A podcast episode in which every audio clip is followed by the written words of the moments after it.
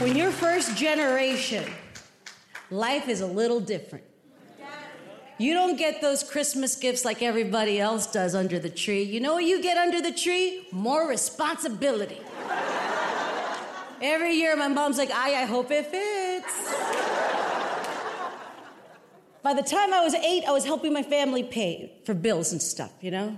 Translating everything for them, translating medication, hoping I don't kill them, right?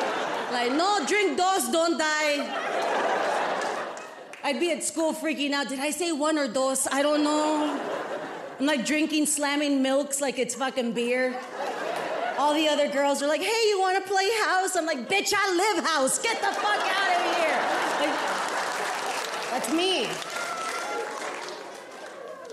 But now I have a chance to take care of myself. You guys, it's amazing when you can do that. But sometimes you have to learn how to take care of yourself because you were never taught how. Thank you. Yes.